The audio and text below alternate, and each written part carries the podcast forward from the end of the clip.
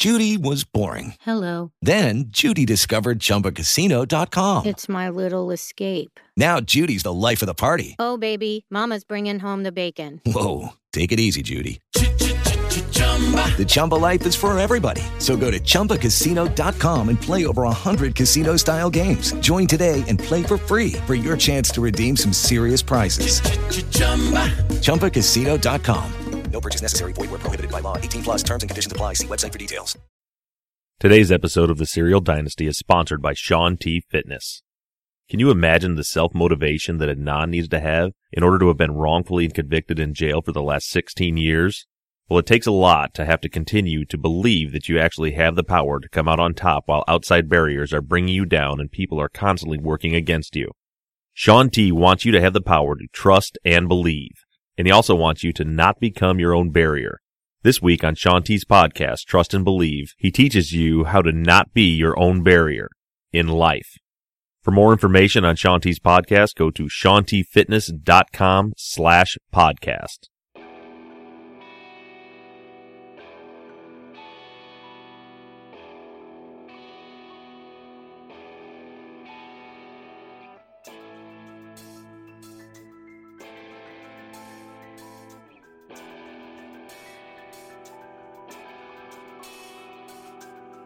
Hello, everybody, and welcome back to the Serial Dynasty. This week, the Serial Dynasty has made an incredible leap in the iTunes rankings. All week long, we've been holding a steady position at number three overall and number one in our category. The strength in this movement is incredible, and I want to take just a minute to say a few thank yous to some incredible individuals.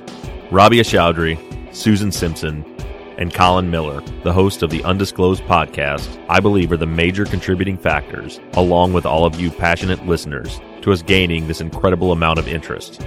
I firmly believe that without Undisclosed, very few of you listening right now would have any idea that this podcast even exists.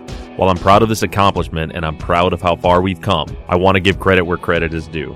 Rabia, Susan, and Colin's willingness to come on this show and interview, as well as Colin's mentioning of this podcast on the Undisclosed episode last week, I'm sure has had a huge effect in the growth. Never in my wildest dreams did I ever expect to see the Serial Dynasty logo sitting atop the Serial logo in the iTunes charts. And while we're on that topic, I'm sure that you all noticed the change in the Serial Dynasty logo this week. Shortly after we passed Serial in the rankings, I got a letter from Serial politely asking if I would mind changing the logo as Serial Season 2 will be releasing soon, and they were concerned that because the logos looked so similar that people may download my podcast by mistake thinking that it's Serial. And of course, I had no problem doing that. As a matter of fact, there are some major changes coming to the show in the near future, and some of these things were already in the works. And on this topic, I want to throw a huge thank you out to Tate Krupa. Tate Krupa is the person that designed our old logo. And aside from that, she was already working with me on another major project. After I got this letter from Serial, I shot Tate a quick email and asked if she could throw something together really quickly before this episode so I could make the change of the logo.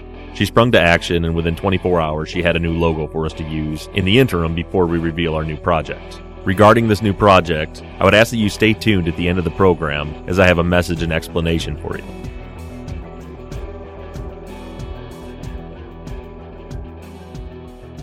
Last week's episode seems to have ignited a fire under the tails of tens and tens of thousands of you listeners. Minds were open, new theories constructed, and a second look at old evidence. Between Twitter, Facebook, and email, I've had a massive influx of questions and comments. So the first thing that I want to do is address some of the common questions that have come up over the last week. One of the most common requests I've had over the last week is for me to reveal the full name of Don and also to post pictures of him. Rather than to respond to a thousand emails, I'll answer the question here for all of you. While legally I would certainly be within my rights to disclose Don's full name and disclose photos of him, just like you see on the news when people are looking for a particular suspect, morally I have made a decision not to do so. And I've made that decision for a number of reasons. First and foremost, I don't want people digging into this man's life. I don't want people bothering him, stalking him, or doxing him. I believe it a necessary task to thoroughly look into anyone involved in this case as we're trying to solve this murder. But at the same time, as far as we know, Don has not committed any crime. We're examining evidence, speaking to witnesses, but that's it at this point. And therefore, I don't believe that he deserves to have his life interrupted any more than he already has. That's why a few episodes back, when I asked for people to help me gather information about Don, I asked for people that knew who Don was and knew him to contact me. I was looking for information that people already had. Because the fact is, as I mentioned last week, we don't have a lot of information on Don because he wasn't investigated by the police department. And with that being the case, just to set the record straight, my intention is to produce and talk about all evidence, good or bad, that involves Don, which leads into another question from many listeners who had an issue with me mentioning Don's classmate who relayed the conversation he'd had with Don regarding the Klan. There were several people that thought that I should not have mentioned that. It was called a smear campaign by some. And all I can say to that is I'm sorry if you feel that way, but again, I intend to report everything that I find that's credible. Meaning I would not report to you that Don was in the Klan or that Don had friends that were in the Klan because we don't know that to be true. Like I mentioned last week, the comment could have been nothing more than a joke. What I reported was merely that this individual told me that he had that conversation with Don. And that's all we really know about that situation. Just that one classmate said that Don said that to him. That's all. However, I am aware that that certainly could paint Don in a bad light, which is all the more reason why I will not be disclosing Don's full name, where he lives, what he looks like, because a lot of this information that we found so far doesn't look good for Don, but it's all the information that we have. And along those lines, I've made contact with a few more of Don's classmates over the last week and specifically found classmates that were involved in a small group that Don was a part of during high school, thinking that in a small group setting with 10 or 12 students, surely somebody would have a more personal background on Don. And what I found was that even in that small group setting, Don still seemed to be in high school a person who kept to himself. The members of that group remembered him, but they remembered him as a person who never really spoke to anybody, nor did he ever hang out with any of them. One of the gentlemen who was in that group told me that he literally doesn't think he's ever had a conversation with Don, even being in that small group program. And none of the students that I spoke with could point me in the direction of anybody that they thought that Don might have been close with. Friends, ex-girlfriends, nothing along those lines. So needless to say, so far it's been pretty difficult to get a decent character reference to talk about Don's personality to us, other than the fact that his personality seemed to have been to keep to himself back in high school. Moving on to some of the listener questions that I've received a lot of over this week. The internet seemed to have blown up after I revealed that Luxottica, along with two LensCrafters employees from the Hunt Valley store in 99, confirmed that Don's time card was falsified. Many people have asked me or speculated about the reasons as to why Don may have had two different ID numbers. People asked if it's possible that he had two ID numbers because he had quit or had been fired in the past and then rehired. Several listeners wanted to know if the associate ID number could have been changed due to a transfer. And the fact is that I don't know the answer to some of these questions. I have had several listeners who had previously worked at LensCrafters or currently work at LensCrafters tell me that when they transfer, their associate ID number did not change, which was consistent with the statement from the Luxottica rep who told me that you could transfer to Texas and you would still log in with the same associate ID number. However, if an employee is fired or quits, and then later rehires, my assumption would be that they would be assigned a new employee ID number. And if this was the case with Don, then yes, you're right. He certainly could have two separate employee ID numbers. And there may even be other reasons out there as to why an employee might have two separate ID numbers in the system. It could be alien abduction for all I know. But that's not the point. What people are missing is the fact that the issue is not that there were two different associate ID numbers associated with Don. Maybe there was a reason for him to have a second ID number, and maybe there wasn't. The reason that it was confirmed to be falsified is the fact that the two different associate ID numbers were both used in the same time period. The fact that Don had one timesheet during that week that contained all of his hours at the Owings Mills store and a second timesheet with a second associate ID number that contained his hours from the Hunt Valley store that week is where the fraud comes in. This has been confirmed over and over and over again by Luxottica, the two managers that were working at the Hunt Valley store on January 13th, 1999, and over a dozen listeners that have got in touch with me who were also working in LensCrafters during that time period. You do not have a separate ID when you move from store to store. One ID number. That's how you clock in and out, no matter which store you're working in. This is confirmed without question. I've read a lot of the conversations online and there's a lot of people speculating and have all these theories as to what could happen. But the information that I'm giving you is fact, confirmed by over 16 sources now, confirmed by people that work for this company and have used this system. While theories and speculation may seem to make some sense, factual reality always trumps hypothetical theory. Another major source of debate was the sequential ID numbers. As I mentioned last week, the lab manager working at Hunt Valley in 99 said that he thought the numbers were sequential, but he wasn't sure. Since then, I've spoken to several other listeners who either currently work for or have worked for in the past LensCrafters, many of whom were working for LensCrafters in 1999, and the fact that the associate ID numbers were issued sequentially based on hire date has been confirmed. I even had one listener who was working this week with a general manager of a store who actually examined the timesheets and tried to get further into the system to see if he could find any more relevant information on the timesheets. This general manager confirmed to me just hours ago that indeed the employee ID numbers are sequential based on hire date. I've had several listeners tell me that they think this is completely implausible given that there were over 800 LensCrafters locations in 1999. It doesn't seem that it would be possible for the numbers to be sequential and only be four digits. I've tried to get more information on this from Luxottica, but they weren't willing to give me any more information than what they already have. They simply can't disclose personal information to me. My assumption is that the four digit associate ID numbers that are unique to each employee are actually the last four digits in an eight digit associate ID number. The first four digits being the store number, or perhaps broken down by region number. I just don't know the specifics of how this works, but what I do know is that all employees have one ID number. They are assigned sequentially, and no matter what store you're working at, you always clock in and out with that associate ID number. With that being said, I will tell you that I do believe that at some time Don did indeed have two different employee ID numbers. And the reason for that is because Don started at the Owings Mills store in October of 1998 and he was assigned employee ID number 0162.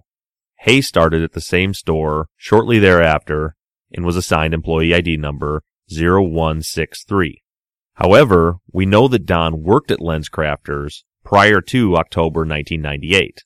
He originally started at the Hunt Valley store. So I think that it's entirely possible that the employee ID number 0097 was Don's employee ID number when he worked at the Hunt Valley store. We don't know specifics about why he moved to Owings Mills and if there was a gap in his employment. However, we do have some evidence that would indicate that that is indeed exactly what happened. In the subpoena that Cristina Gutierrez filed with LensCrafters, she asked for all of Don's employment records for his time that he's been employed there, including all his timesheets and his performance evaluations. We have consistent performance evaluations for Don up until about May of 1998. And then there's nothing until early 1999. So a possible theory is that sometime after May, Don might have quit and then rehired in October 98 at the Owings Mills store. Now that's just a theory, but it could explain why there might be two different employee ID numbers in the system for Don. So you may be thinking now, well that explains it. That explains the two timesheets. But like I mentioned before, there's still no reason, and I quote from the managers that were working at the time, there is no reasonable or innocent explanation as to why both timesheets were used during the same week. If number 0097 was indeed Don's when he worked at the Hunt Valley store, when he left the company, or when he was assigned ID number 0162, for whatever reason, his old ID number would have been deactivated. So if that was indeed his old employee ID number, someone went back into the system and reactivated it in order to enter those hours in. Or someone went into the system and edited an old employee ID number with Don's information in order to enter those hours in. But with 100% assurity, I can tell you Don did not clock in with that ID number on that day. Lucky Land Casino asking people what's the weirdest place you've gotten lucky? Lucky? In line at the deli, I guess? Aha, in my dentist's office. More than once, actually. Do I have to say? Yes, you do. In the car before my kids' PTA meeting. Really? Yes. Excuse me, what's the weirdest place you've gotten lucky? I never win and tell. Well, there you have it. You can get lucky anywhere playing at LuckyLandSlots.com. Play for free right now. Are you feeling lucky? No purchase necessary. Void where prohibited by law. 18 plus. Terms and conditions apply. See website for details. With Lucky Land slots, you can get lucky just about anywhere. Dearly beloved, we are gathered here today to. Has anyone seen the bride and groom? Sorry, sorry, we're here. We were getting lucky in the limo and we lost track of time. No, Lucky Land Casino, with cash prizes that add up quicker than a guest registry. In that case, I pronounce you lucky. Play for free at LuckyLandSlots.com. Daily bonuses are waiting. No purchase necessary. Void where prohibited by law. 18 plus. Terms and conditions apply. See website for details. Other listeners have suggested that maybe it's something completely innocent of this murder, but still fraudulent. They've suggested that maybe Don and his mother were running some sort of scam so that he could get paid overtime, where they put some hours on one ID number and other hours on another, keeping both of them under 40 hours. I looked into this and what I found was Don was paid overtime on several of his other timesheets. Many times he worked over 40 hours in a week and those hours were paid to him as overtime. And while looking into this, I noticed something even more disturbing. Gutierrez and Urick subpoenas to LensCrafters asked for all of the timesheets for Don. The timesheets went all the way back to October and months past January 13th, 1999. Every single one of those timesheets listed Don as associate ID number 0162. In that entire time frame, there was one timesheet for one pay period where he was clocked in with employee ID number 0097. And that was the week of January 13th, 1999. He never used that ID number before or after this one timesheet. So any speculation that you may have that this was a long running scam that was made to look bad is not accurate. A lot of listeners have also asked, and several of you may be asking yourselves right now, why don't we ask LensCrafters to figure out who that ID number belonged to?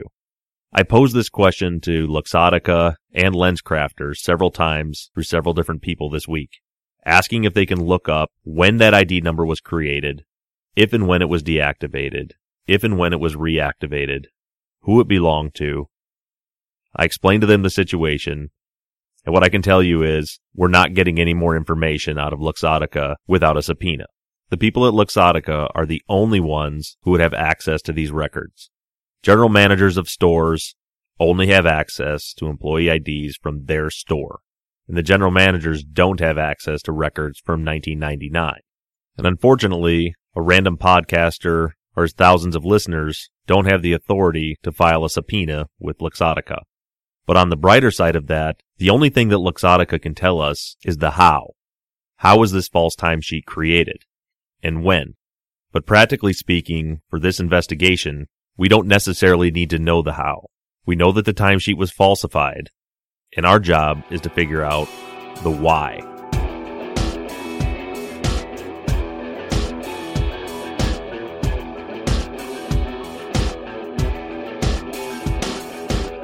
Many people have asked me if this information makes me believe that Don is guilty. And what I can tell you is that I'm not ready to make a determination on that yet.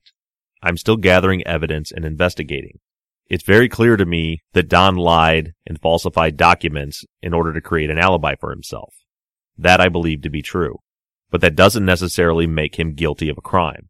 There certainly could be a reasonable explanation for this.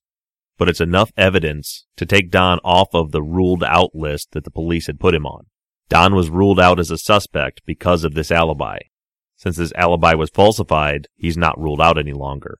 At least not in my opinion. Another very common question that I've gotten from listeners this week was whether or not Don's father was involved in law enforcement. Several people have been led to believe, by one way or another, that Don's dad was a cop. And let me put that rumor to rest right here. I've investigated this thoroughly, and Don's dad was absolutely not a police officer. The confusion has come in because there was another Don with the same last name in Baltimore who was a police officer. And just like in our Don's case, his son was named after him. So it's easy to see how people could confuse that. And speaking of confusing the Dons, something else I found out this week was that Detective O'Shea, the detective in charge of the missing persons investigation, and the one that checked Don off the list and cleared him based on his alibi, which he did without ever going to the Hunt Valley store, talking to anybody at the Hunt Valley store. He ruled him out just by an Owings Mills manager reading off a timesheet. That same Detective O'Shea used to work with cops from the 6th Precinct on a regular basis when he was in CID. It just so happens that the other Don's dad, the cop Don, worked in the 6th Precinct. So it was suggested to me that maybe O'Shea might have had the same confusion that some of us have had. Maybe when he came across this Don, our Don, who's named after his father Don, with the same last name, maybe he thought that our Don was the son of the cop Don that he knew. Of course, I don't know this to be true and no one does, but it's certainly an interesting thought. Another question that I've had posed to me by several listeners is, now that we know this timesheet was falsified, what do we do with this? And how can it help Adnan? And truthfully, that's a tricky question. In a perfect world, in a world where truth and justice prevailed, and right always wins over wrong, we could take all of this evidence, not so much this evidence against Don, but all of the evidence the undisclosed team has dug up, and put it in a neat package, and march down to the courthouse, file an appeal, and say, look, here's all the proof that Adnan is innocent. Sadly, that's not the world that we live in. If you remember back when Susan Simpson interviewed on my show, she mentioned that in this current state of post-conviction relief, it literally doesn't matter if Adnan is innocent. Being innocent is not grounds for exoneration. A court won't hear it. We have different burdens that we have to prove in order to get a new trial. Hence the ineffective assistance of counsel claim. Now on the other hand, if we were able to prove that some unidentified other party committed this crime and had solid proof that they did that, again, in a perfect world, you could hand that over to the police department. They would investigate it. If they found this person to be guilty, they would arrest them and then Adnan would be exonerated. But again, that's not the world that we live in. While that may be the way things would go for some of us that live in small towns or other countries, there's not a chance in hell that the Baltimore Police Department is going to reinvestigate this case as long as Adnan is still sitting in prison. They will hold strong to the bitter end to the fact that they have the right man in prison. And honestly, from a legal standpoint, it makes sense that they would do that. Adnan's fighting to get a new trial, and the state is fighting against that. If they were to reopen that investigation right now into anyone, that would seem to be a sign of weakness on their part. That would seem to be an indication that they're not positive that they have the right person in jail. So they just won't do it. So what can we do?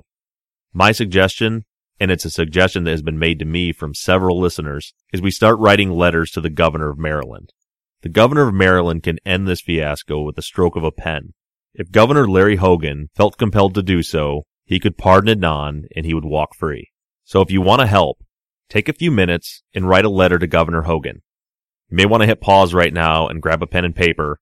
The address to send a letter to Governor Hogan is 100 State Circle, Annapolis, Maryland. Zip code is 21401 1925. Again, that address is 100 State Circle, Annapolis, Maryland, 21401 1925. If you'd like to call the governor's office, the phone number is 410 974 3901.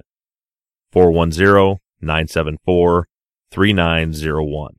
And if you'd rather send an email, go to governor.maryland.gov and click the contact page. There's a form there where you can send a message to the governor. A few listeners asked if we could put together some kind of a form letter. I don't want to put a form letter together because I think that you should write the letters from the heart. The same form letter coming in from thousands of people that look exactly the same are easy to dismiss. But a hundred thousand letters, all written from individuals, with their own thoughts, from the heart, hopefully will make an impact. So if you can find time in your schedules, take a few minutes, put together a quick letter, and send it off to Governor Hogan. And now a quick break to hear about our sponsor. Lucky Land Casino asking people what's the weirdest place you've gotten lucky? Lucky? In line at the deli, I guess? Aha, in my dentist's office. More than once, actually. Do I have to say? Yes, you do. In the car before my kids' PTA meeting. Really? Yes. Excuse me, what's the weirdest place you've gotten lucky? I never win and tell. Well, there you have it. You can get lucky anywhere playing at LuckyLandSlots.com. Play for free right now. Are you feeling lucky? No purchase necessary. Void where prohibited by law. 18 plus. Terms and conditions apply. See website for details. Moving on with our investigation, there are some other discrepancies with these timesheets. I'd also like to point out that he supposedly clocked in with two different employee ID numbers on the same day. And before I continue on with this, I want to make sure that I'm giving credit where credit is due. I mentioned it several times last week, but I want to make sure that I mention it again. That the majority of this work was not done by me, it was done by Susan Simpson. I've chased down leads and verified and confirmed some things, but Susan Simpson is actually the first person to catch these discrepancies. And I would highly recommend to all of you to go to Susan's blog, The View from LL2, and read the post she wrote about Don and about these timesheets. I also want to point out, as a few listeners have asked me, why didn't Susan look further into this, that that was never the intention of Susan's blog. If you read it, and especially read right at the beginning, she makes clear that the purpose behind her post about Don was not because she thought Don was guilty. It was that she was pointing out the differences in how Don was investigated compared to how Adnan was investigated. She was just pointing out all of these discrepancies that the police didn't bother to look into, as opposed to how deeply they looked into Adnan. I've just taken those details that she found and dug deeper into them. So again, if you want to see all the information that Susan discovered, take a minute and go to the View from LL2 blog and read what she had to say. Now, regarding Don supposedly clocking in with two different IDs on the same day. On Don's associate ID number 0097 timesheet, it says that he clocked in on Saturday the 16th at 9:18 in the morning and then he clocked out at 106 in the afternoon. And this supposedly happened at the Hunt Valley LensCrafter store. On his other timesheet, the one containing his actual employee ID number 0162, he clocked into the Owings Mill store at 129 and clocked out at 9:57 p.m. on Saturday the 16th, the same day. Now the first thing that I want to point out is that there was only one person in the lab scheduled to be at the Hunt Valley store at 9 in the morning on Saturday the 16th and that was the lab supervisor that I spoke with. And this lab manager's timesheet was disclosed by LensCrafters, and he did indeed work his 9 a.m. shift that day. No one else in the lab was scheduled to be in that day until 11 a.m. or after. There were two people scheduled to work at 11 a.m. One was scheduled to come in at 12:30 p.m. One was scheduled to come in at 2 p.m. So there's our first problem. Why was Don covering at the Hunt Valley store at 9 a.m. on a Saturday when no one was scheduled to work at that store at 9 a.m. on a Saturday. And the second problem is this. According to these two timesheets, if you'd like to assume that the 0097 timesheet is legit, which I don't believe there's any chance that it is, it says that he left the Hunt Valley store at 106 p.m. And then his other timesheet says that he clocked in to the Owings Mill store at 129 p.m. So 23 minutes from the moment that he clocked out at Hunt Valley until he clocked in at Owings Mills. So on Susan's blog, she said that she punched that into MapQuest, and it's exactly a 23 minute drive from the Hunt Valley store to the Owings Mill store, according to MapQuest. I went online and checked out some routes to see if there was any faster route to get there. And it turns out there was one other route taking some back roads that driving the speed limit could put you from the Hunt Valley store to the Owings Mill store in just over 19 minutes. So we have a 23 minute window of time between when he punched out at Hunt Valley and he arrived at Owings Mills. If he took the most common route, he had exactly 23 minutes to get from point A to point B. But it is possible he took a different route where it only took 19 minutes, again assuming that he drove the speed limit. And of course I thought, well, Don had a Camaro. Maybe he didn't drive the speed limit. And of course we have no idea if he did drive the speed limit. But what I can tell you is something that struck me as odd. When I was researching Don, I found that in his entire adult life, he's never had a speeding ticket. I was looking for something else when that occurred to me that for a guy who had a Camaro, fast car, odd that he had never had a speeding ticket. So do with that what you'd like. That doesn't mean that he absolutely never speeds. It could just mean that he never got caught. And it doesn't mean that he wasn't speeding that day. Just food for thought. So assuming he's driving the speed limit, he has either 23 minutes or 19 minutes between punching out of one store and punching into the other. Now, like I mentioned, there's been a lot of speculation all over the internet about the LensCrafters procedures back in 1999, and several people speculated that they probably had swipe cards to clock in and out. But again, factual evidence trumps hypothetical theories. This theory was debunked by several employees who actually worked for LensCrafters in 99, including the lab manager and retail manager, that they did not have swipe cards. You punched in and punched out by manually logging into a computer and entering your associate ID number. And the process took a couple of minutes. I had another listener that worked for another Luxottica subsidiary, not LensCrafters, but they had the same process. And she confirmed again, indeed, it took a few minutes to get clocked in and out. It was a process. So what's my point? My point is, let's say that Don took the back roads, and it only took 19 minutes for him to get from one store to the other. That leaves four minutes to spare, and in that four minutes, he would have to walk out of the Hunt Valley store, through the mall, out to the parking lot, get into his car, and start his car, and start his 19 minute journey. Once he got to Owings Mills, he would have to find a parking space, park his car, get out of his car, walk into the mall, into his store, log into the computer, and clock in. I really wish we had Sarah Koenig to do a route test on this one. Is it physically impossible based on the information we have? I can't say that it's physically impossible, but I personally find it highly unlikely that someone could log in, clock out, log out of the system, sprint out to their car, get into their car, drive all the way to the other store, squeal into a parking space, jump out of the car, sprint into the other store, log into the computer, and get punched in in 23 minutes. But again, we can argue all day long whether that's possible or not, and it doesn't matter because this timesheet is falsified, and that's already been proven. Reading through Susan's blog and examining the source documents, I saw that there was a trend in Don's employment that seemed quite interesting. As I mentioned last week, Don had several negative employee evaluations indicating that he's falsified company documents, that he didn't take responsibility for things, he had problems working with others, so on and so forth. But what I didn't tell you last week was that there's a trend here. In every evaluation that we have prior to Hae-Min Lee's death, Don had positive reviews. Every one of them. Every evaluation we have after Hae's death, we have very negative reviews. And of course, that could mean a number of things. It could have absolutely nothing to do with Hae's death, or an innocent explanation would be that he was deeply saddened by Hae's death and had a hard time dealing with it. However, none of the information that we have seems to indicate that Don was very emotionally disturbed by the death of his girlfriend. Sometime in early January, Mandy Johnson from the Anihi group spoke with Don, and this is what she wrote in her report. She said Don appeared to be mature, articulate, but not overly concerned with Lee's disappearance. He felt she had gone to California to be with her father. Now I find it interesting that he said this to Mandy from the Anihi group when you remember from last week when he was talking to the police in his first interview, he told them that he didn't think that Hae had any plans to go anywhere. And yet now he says he felt she had gone to California to be with her father. In another report from Mandy at the Anihi group in the summary, it says that Don claimed she told him that she'd had an argument with her mother earlier that day and that she had expressed the desire to live with her father in California. When asked how she would accomplish this, Don seemed to think that she would either drive there or leave her car in the satellite parking facility at BWI Airport and fly by commercial airline to California. So this is quite a change.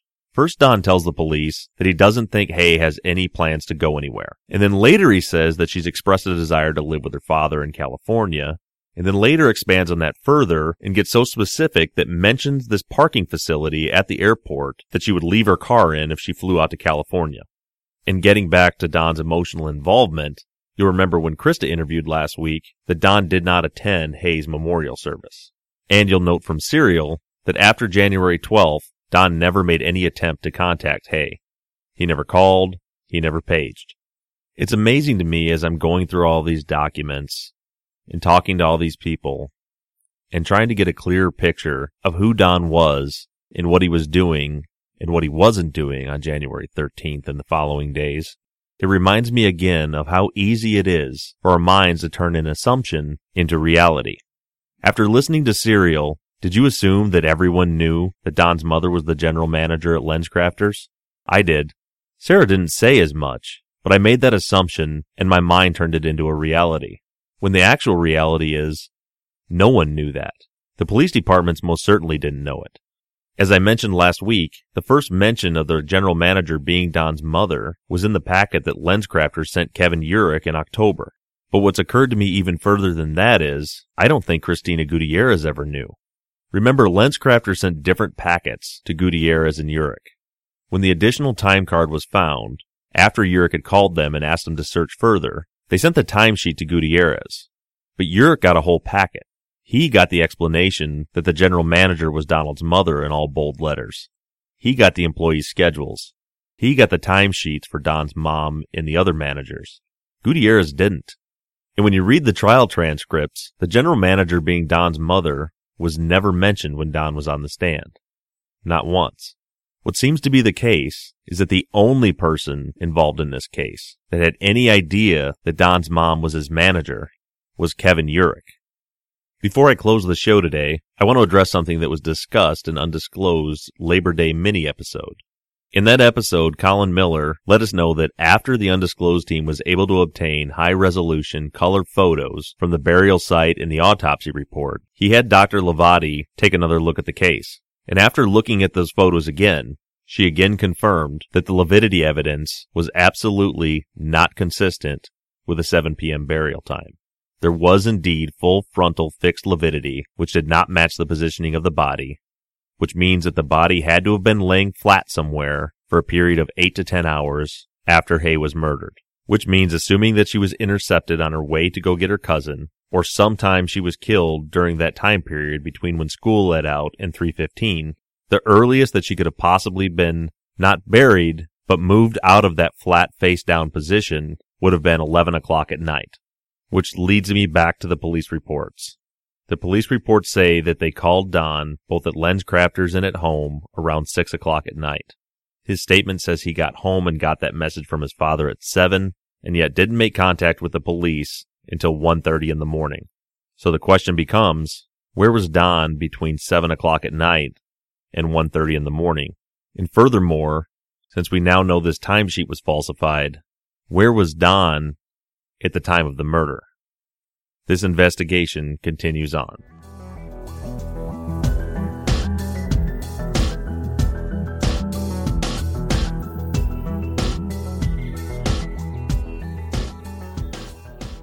Next week on the Serial Dynasty, I hope to have a very special guest for you. Yesterday afternoon, I spent about an hour on the phone with someone who has a very unique perspective on this case. Someone who understands how interrogations work and understands how a false confession can happen. We're still working out details and hopefully our schedules will align, but the plan for next week is to feature an interview with Jim Trainum.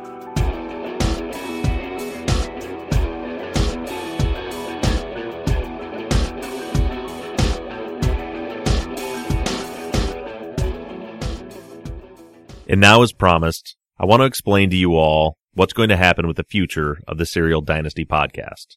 Well, for starters, in a few weeks, we'll no longer be the Serial Dynasty podcast. And don't worry, I'm not going anywhere. But this show is no longer a serial fan show. This show has evolved over the past four months. I've evolved. The purpose, our purpose, has become an unrelenting pursuit of truth and justice. And this pursuit will continue long after we solve the murder of Hae Min Lee. What's occurred to me over these months is that by digging into these wrongful conviction cases, finding the truth, exposing corruption, we can right wrongs. We can change lives. And hopefully we can make a difference in this broken system. Several months ago, a listener emailed in and I read on the show that one day on the first day of police academies, cadets will hear a speech containing the phrase, do your job like someday someone's going to do a podcast about it and expose anything that you do wrong. We're going to be that podcast. In just a few weeks, the Serial Dynasty podcast will cease to be and will be reborn into the Truth and Justice podcast. Truth and Justice will continue to investigate cases where the prosecution may have gotten it wrong. In order to do this, there's several things that need to happen. Tate Krupa is already working on a new logo for us. I've made a switch this week from Podomatic to a new host site, Audioboom. This is the same host site that Undisclosed works off of, and they have a much better capacity to handle the massive bandwidth that the Serial Dynasty audience has been eating up. And as we continue to grow, I'm sure the Truth and Justice podcast will be chewing up more and more and more bandwidth as we move along. On your end, you won't have to do anything different. It won't be a new feed or a new subscription. You'll just notice the name and the logo has changed. But for me, In order to make this happen, I need to make some changes and some transitions. In order to do things right, I can't spend all of my time working at midnight on a laptop trying to get all the information that I need off of Google. There'll be times where I'm going to need to get on a plane and go knock on doors. And there's going to be a lot of expense involved in doing this right. The first priority at the forefront is I need to build a new studio that's climate controlled. I've never mentioned to you what goes on behind the curtain. Many people have asked what my studio is like and what equipment I have. And I do have great recording equipment, but I've been recording in the shed in my backyard that also serves as my wood shop. And it's not insulated and it's not soundproof. So there's times I have a hard time scheduling recordings because they're building a house right next door to my house. And there's also a soccer field behind the shed where the high school soccer team plays and practices. But more importantly, in Michigan, winter's coming in a few months. And this equipment can't sit out here in the sub-zero temperatures. So in order to help make this happen, I'm asking for your help in a Kickstarter of sorts. With the number of listeners we have, if everyone's willing to contribute just a little bit, we can reach the goal of getting the studio up before winter and having the resources to dig deeper and deeper into these cases as we go on. If this sounds like something that you want to be a part of and you're willing to help make it happen, I've created a GoFundMe page for this Kickstarter. The web address for the GoFundMe page is gofundme.com slash truth and justice. One word. That's gofundme.com slash truth and justice. Or you can go to our homepage, serialdynasty.com and click the link. And I want to thank all of you in advance who are willing to contribute. It is going to make a big difference. And the other thing that I need from you to help make this happen is to send me cases. If there's a case that you're aware of that you think needs to be investigated further, send the information along to me. And I know Undisclosed has asked for the same thing. And to answer that question, yes, I will most likely be working off of the cases that Undisclosed is using as well, and we'll be handling some of our own cases too. Without being able to predict the future of where these things are going, all I can tell you right now is this pursuit for truth and justice will never stop.